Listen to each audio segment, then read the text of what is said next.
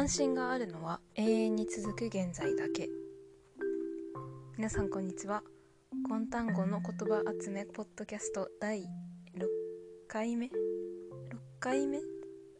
5回目？ちょっと分かんなかった。分かんなかったですがそのぐらいです。始めてから1ヶ月ぐらい経ちました。はい。これからもお願いします。えーと最初に、ポッドキャストの概要欄などに貼ってあるゴンタンゴポストにご意見感想質問など募集中なのでぜひお願いします。あとなんだろう。他の人におすすめしていいとか聞いてくださる方たまにいますが嬉しいです。はい。よければお願いします。はい。ということで今回は月と6ペンスという小説の中の言葉を紹介します。というか今回はちょっとこの本の紹介っていうか感想会みたいになっちゃうかもしれないですが。はいそんな感じです。月と6ペンス。まあ有名なタイトルですね。サマセット・モームという人が書いた小説です。この人は1874年から1965年の人です。20世紀の前半を代表するイギリスの作家の一人であると、えー、私が読んだ本の解説には書いてあります。その代表作「月とルクペンス」という作品です。えー、なんで私がこれを読んだのかっていうのは、ま、有名だからっていういつもの理由です。前も言ったかもしれませんが本読まない人とかからするとどうやって本選ぶのとか思う人もいると思いますが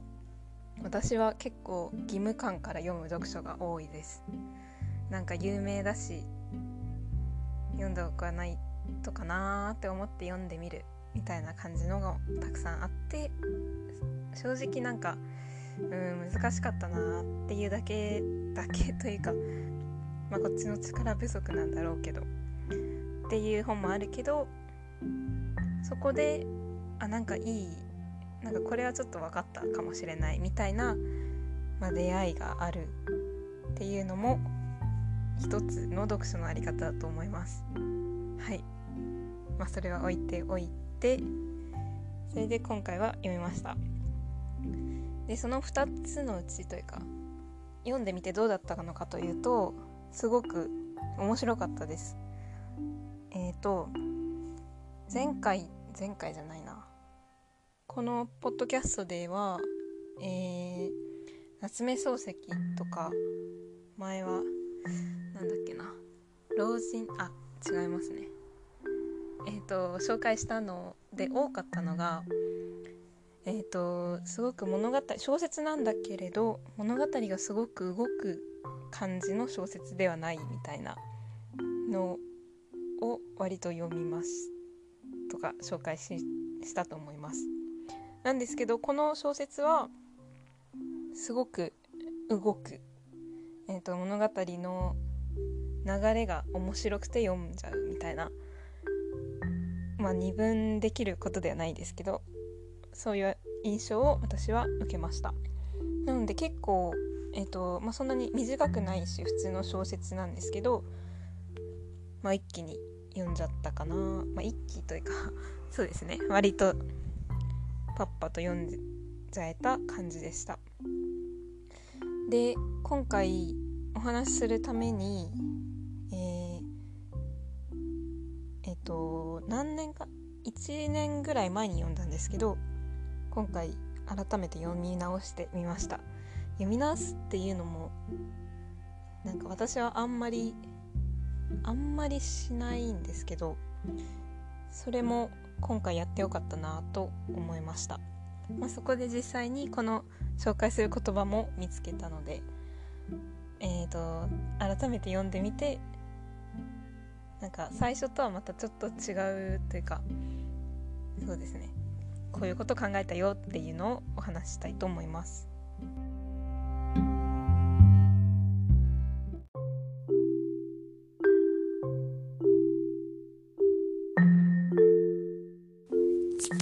はい、ではこの「月と6ペンス」の小説を紹介したいと思います。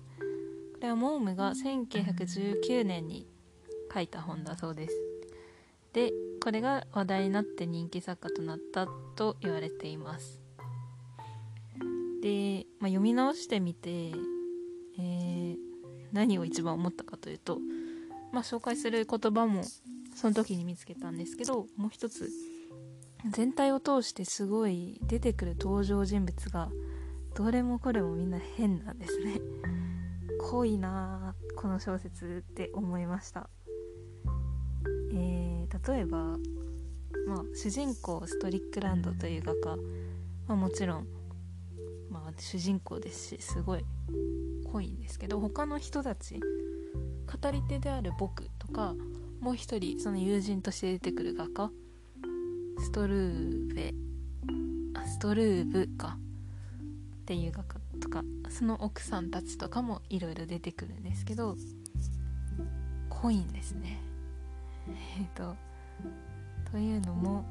例えばストルーブに注目するとこれはストリックランドと対比されているような人です。ストリックランドはすごい無口でよくわかんなくてなんか冷たくてみたいな感じなんですがストルーブはお人よしです、えー、記述の中ではなんか人々から嘲笑の対象とされるとかだからバカにされたり騙されたりするですね。お人よしすぎて。でそれを毎回本人はすごい苦しんだりなんか辛い思いをするんですけどなんかそれにもかかわらず何回も自らをその嘲笑の対象にその投げ出してしまう晒してしまうみたいなのがされてるんですよね。でそれが面白くてまた人々はバカにするんだみたいな。そういうことが書かれていたり。このストルーブに関しては、まあ、お人よしってはたくさんいるけれどここまでその他人に対しては優しくできるすっごい優しさがあるのにてかだからこそ自分に対しては優しくできないというか大切にできない人ってなんか不思議だなというかこういう人いるんだと思ったとかまあ小説ではあるんですけどまああと変な人といえばストルーブとかストリックランドの奥さんも出てきます。この小説は全体を通して恋愛の話が結構キーキーになっていることもあって彼女たちはすごい恋愛とか情動的な部分のなんかまあ描写が多かったのかな？でした。でそれを見た語り手が、えー、一般論として人間には矛盾した人間性がいかに矛盾したものであるかを彼女たちを見て分かったみたいな部分があるんですけど。まあ確かに本を読んでいるとその通りだなと思いました。特に女性たちは普段すごくしっかりしていてシャキッとなんかかっこいい女性像みたいだったのがふとした瞬間でなんか何がそのポイントだったのか今分かんなかったぞ。だけどすっごい態度変わったとか変な行動を急に取ったりする。でまたふとした時にスンと戻るみたいななんかそういう不思議な行動が書かれていたりしました。確かに人間性の矛盾は感じるけどここまでなんかビュンビュンと変わるっていうのも珍しいなとか、まあ、とにかく濃い人たちだったんですね。その濃い人たちの中で主人公たる位置を占めているこの ストリックランドっていう画家がなんでそのピックアップされているのかというかまあ私が今回取り上げた言葉もこのストリックランドのについての言葉なんですけどこの濃い人たちの中でその周りの人たちとどう違うのかというかまあ変な人であるのは変わりないんですけどなんで惹かれるのかっていうのが、えー、今回のお話することです。はい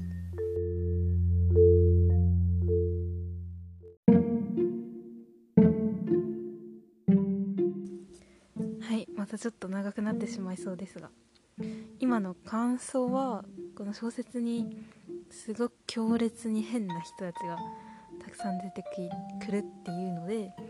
その共感は私は正直共感はしなかったんですね。あんまり。全体を通して。そのまあなんか一般論的に人間は矛盾したものだとかいうことを途中で出てきたけれど、まあ、それはわかるけどでもこの人たちはそれ以上にちょっと変だぞみたいなのを感じたので、まあ、今までそれこそ夏目漱石とかこのポッドキャストでも紹介しましたがそういうのですごいわかるなこの感じとかそういう読書をが割と多かったなと思うんですがこれはちょっとそうではなく共感ではないけどだからこそすごくなんか惹かれるっていうそういうタイプの小説だなと思ったということをお伝えしたかったです。で今回の言葉を紹介します。今回は関心があるのは永遠に続く現在だけっていうところです。これは語り手である僕がストリックランド主人公の画家をのその人となりをどういうものかっていうのを記述した部分です。であその前に忘れていたんですが私が読んだのは行方明夫さんという人が訳された岩波文庫版2005年のものです。えっと引用は全てここからです。はい遅くなりましたが失礼しました。でこの言葉を私が印象に残った理由としてはこの言葉だけを見ると、えー、その関心を今だけに向けるって、まあ、特に若い子供の時とかとかまあ大人になってもそういうのって必要だと思うんですよね。多分。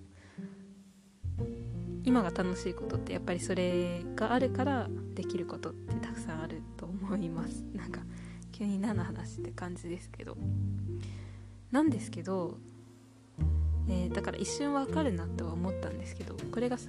トリックランドのことだっていうふうに考えると、えー、また違って見えてきました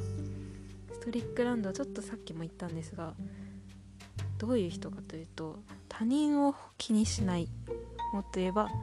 他人からの評価を本当の意味で気にしない人だっていう描写がされています。っていうのは同時に他人を傷つけることも厭わない厭わないというか本当に気にしないみたいな。興味がないみたいな。だから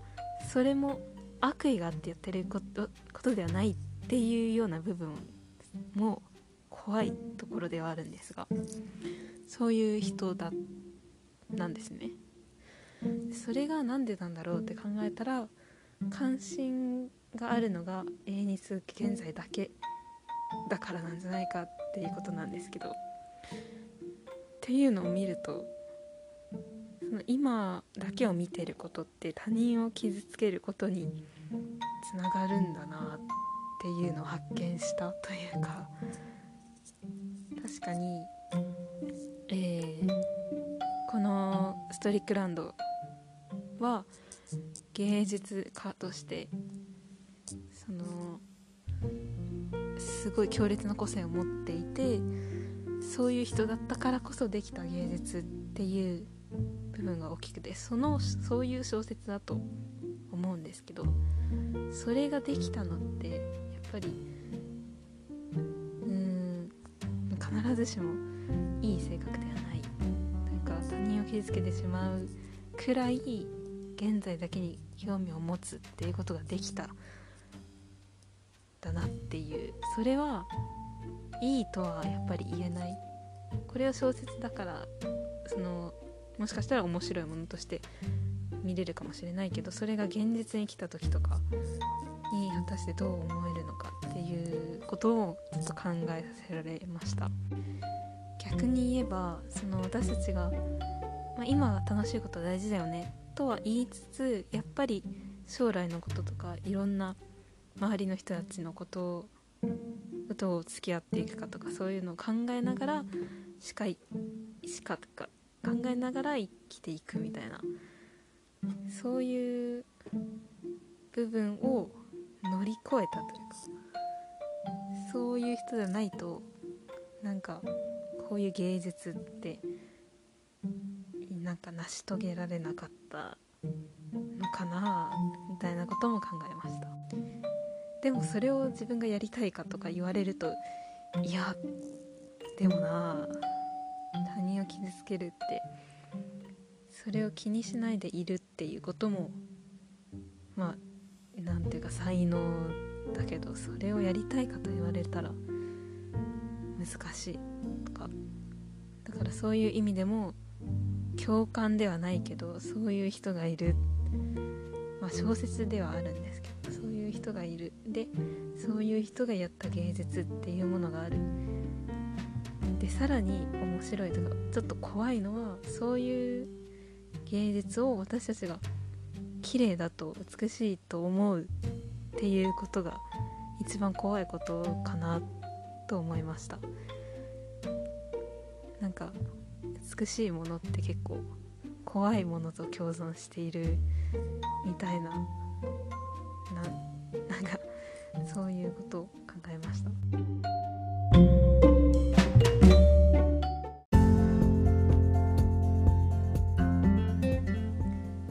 はいエンディングです。また長くなってしまったんですがもう一つその関心があるのは永遠に続く現在だけっていうのをさっきはちょっと怖いことだっ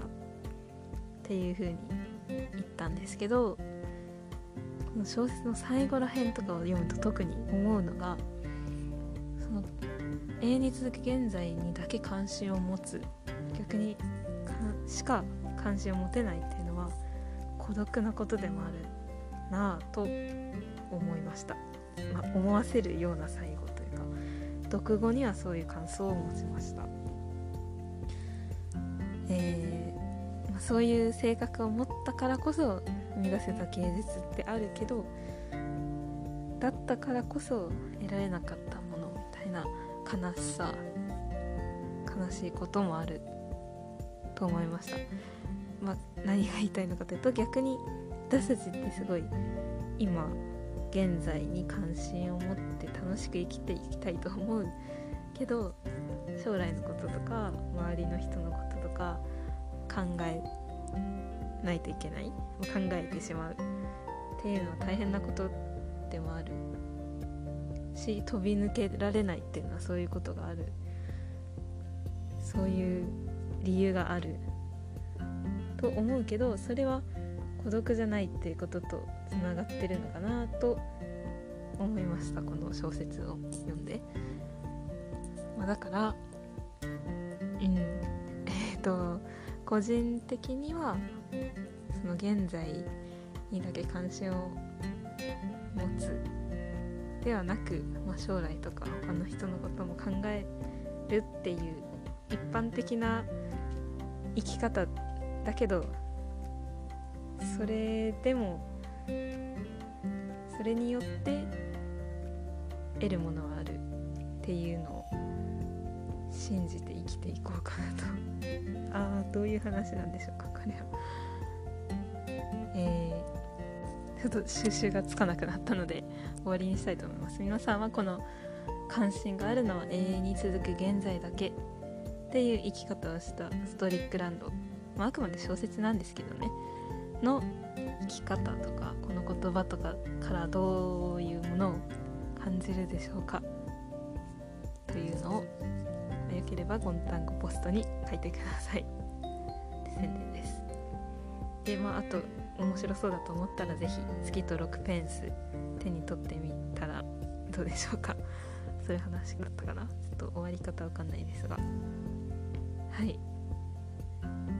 そういう感じで今回は終わりにしたいと思います。また1週間後ぐらいにあげようと思います。ありがとうございました。